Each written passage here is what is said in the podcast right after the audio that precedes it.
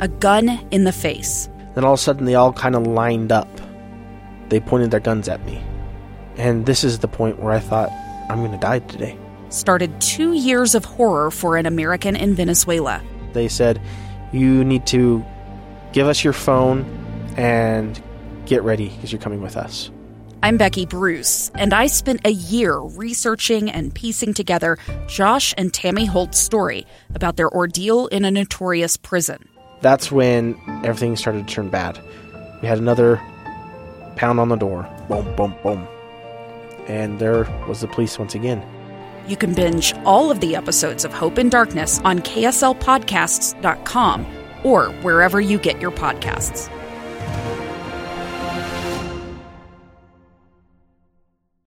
Inside Sources with Boyd Matheson.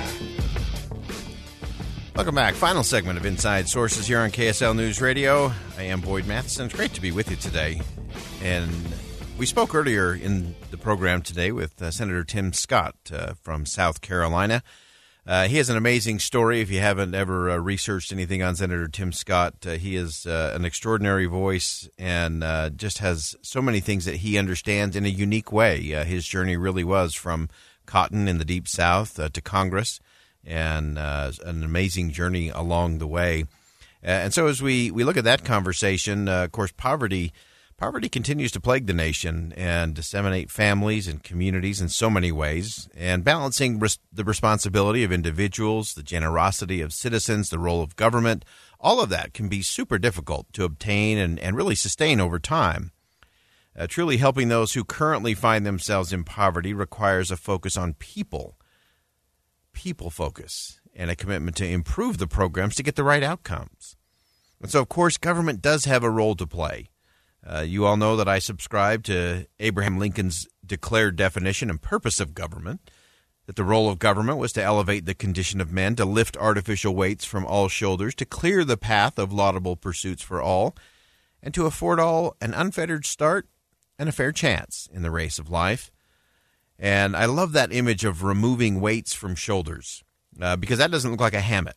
Uh, making poverty temporary instead of tolerable should always be what we're after and having programs that actually treat people in poverty not like liabilities to be managed, but as if they were individuals, which they are, with divine potential. Uh, that really should be what it's all about. And in our conversation with Senator Tim Scott, I want to go back to this because he talked about a real simple way that he tries to frame it uh, from his own experience. Growing up as an African American in the Deep South, he understands poverty, he understands bigotry and discrimination, uh, but he said there is a way out. And he said there's three things that everybody, regardless of race, political persuasion, or where they start on the economic journey, they all need three things. The truth is that the average person, and I include myself amongst the average, we all need a plan, a purpose, and a paycheck. Uh, we don't do well when people give us more than we need to survive. We can work for what we need to survive. If you cannot, then we should help you. If you can, we should encourage and make it easier for you to work. This current construct in Washington is designed around this theory that government should give you, by taking from others, that which you can work to get yourself. It is a poor, failed philosophy that weakens the American spirit and it doesn't strengthen it. And so I, I think what we need to do in Washington is spend more time on how to create the soil conditions for job creation and less time on how to hand out giveaways. Uh, that's Senator Tim Scott uh, joining us earlier in the program. And currently, many federal programs, some state programs, provide financial material benefits based on poverty status. In other words, the president approach makes people's ability to improve or to move up that ladder of success uh, really hard. It creates some barriers, some traps in there that make them more dependent and cause them to remain in poverty. It's sort of this prosperity cliff, uh, which is just such a horrible thing.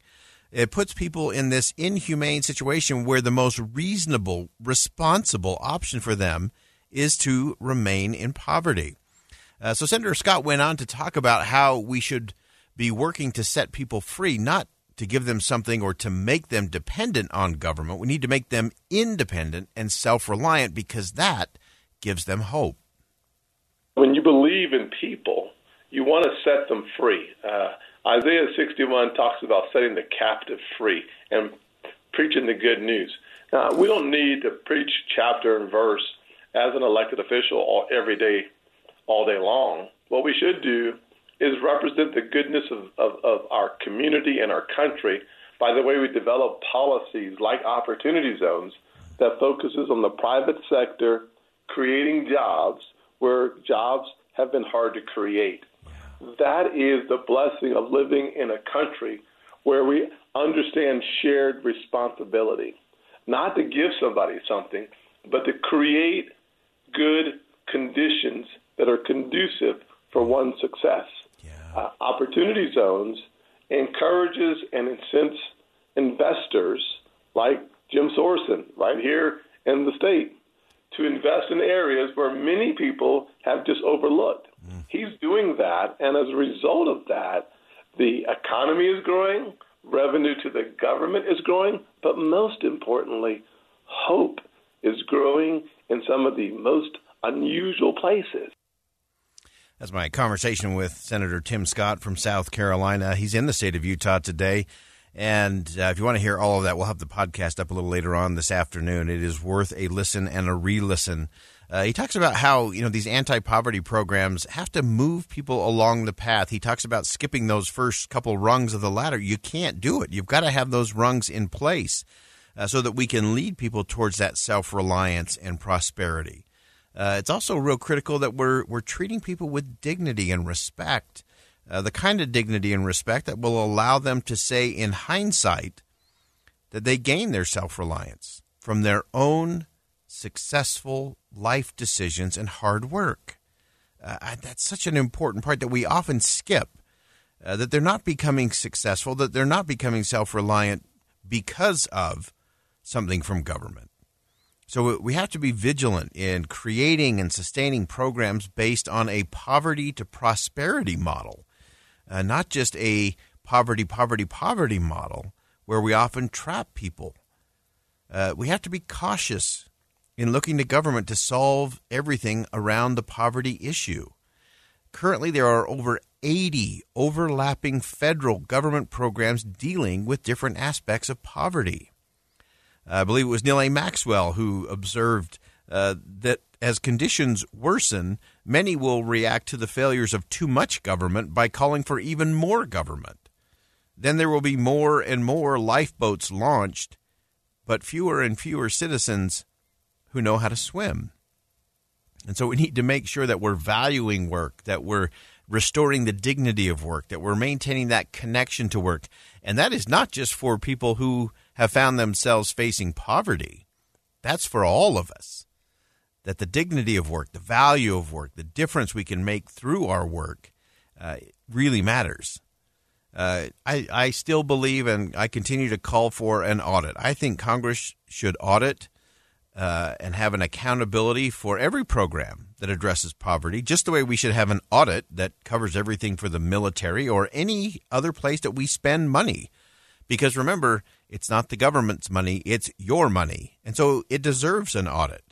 And we should make sure that if programs can be consolidated or modified or transferred to the state and local governments uh, who are better positioned to help people because they understand it locally better, uh, we have to get to that. But above all, we have to get to outcomes because a, a real poverty to prosperity approach you could coordinate all of these issues, including health care, including unemployment, including education, general welfare.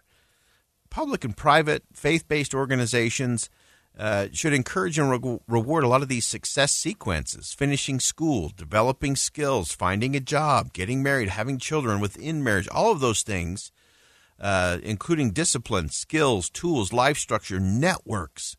So many people are still in poverty because they don't have a network of people around them. We call that community. And that is why it takes a village. So I think there is a path. We just have to make sure we're designing it and that we're following it. Thanks for joining us on Inside Sources today here on KSL News Radio. I am Boyd Matheson. And as always, as you go out into the world today, make sure you see something that inspires, say something that uplifts, and do something that makes a difference. Your all day resource for critical breaking news, traffic and weather, and conversation about Utah's most important stories. Listen on any smart speaker, the KSL News Radio app, and in your car at 102.7 FM, KSL FM Midvale, KSL Salt Lake City, KSL News Radio. A gun in the face. Then all of a sudden, they all kind of lined up. They pointed their guns at me. And this is the point where I thought, I'm going to die today. Started two years of horror for an American in Venezuela. They said, You need to give us your phone and get ready because you're coming with us. I'm Becky Bruce, and I spent a year researching and piecing together Josh and Thamy Holt's story about their ordeal in a notorious prison. That's when everything started to turn bad. We had another pound on the door. Boom, boom, boom. And there was the police once again. You can binge all of the episodes of Hope and Darkness on KSLpodcasts.com or wherever you get your podcasts.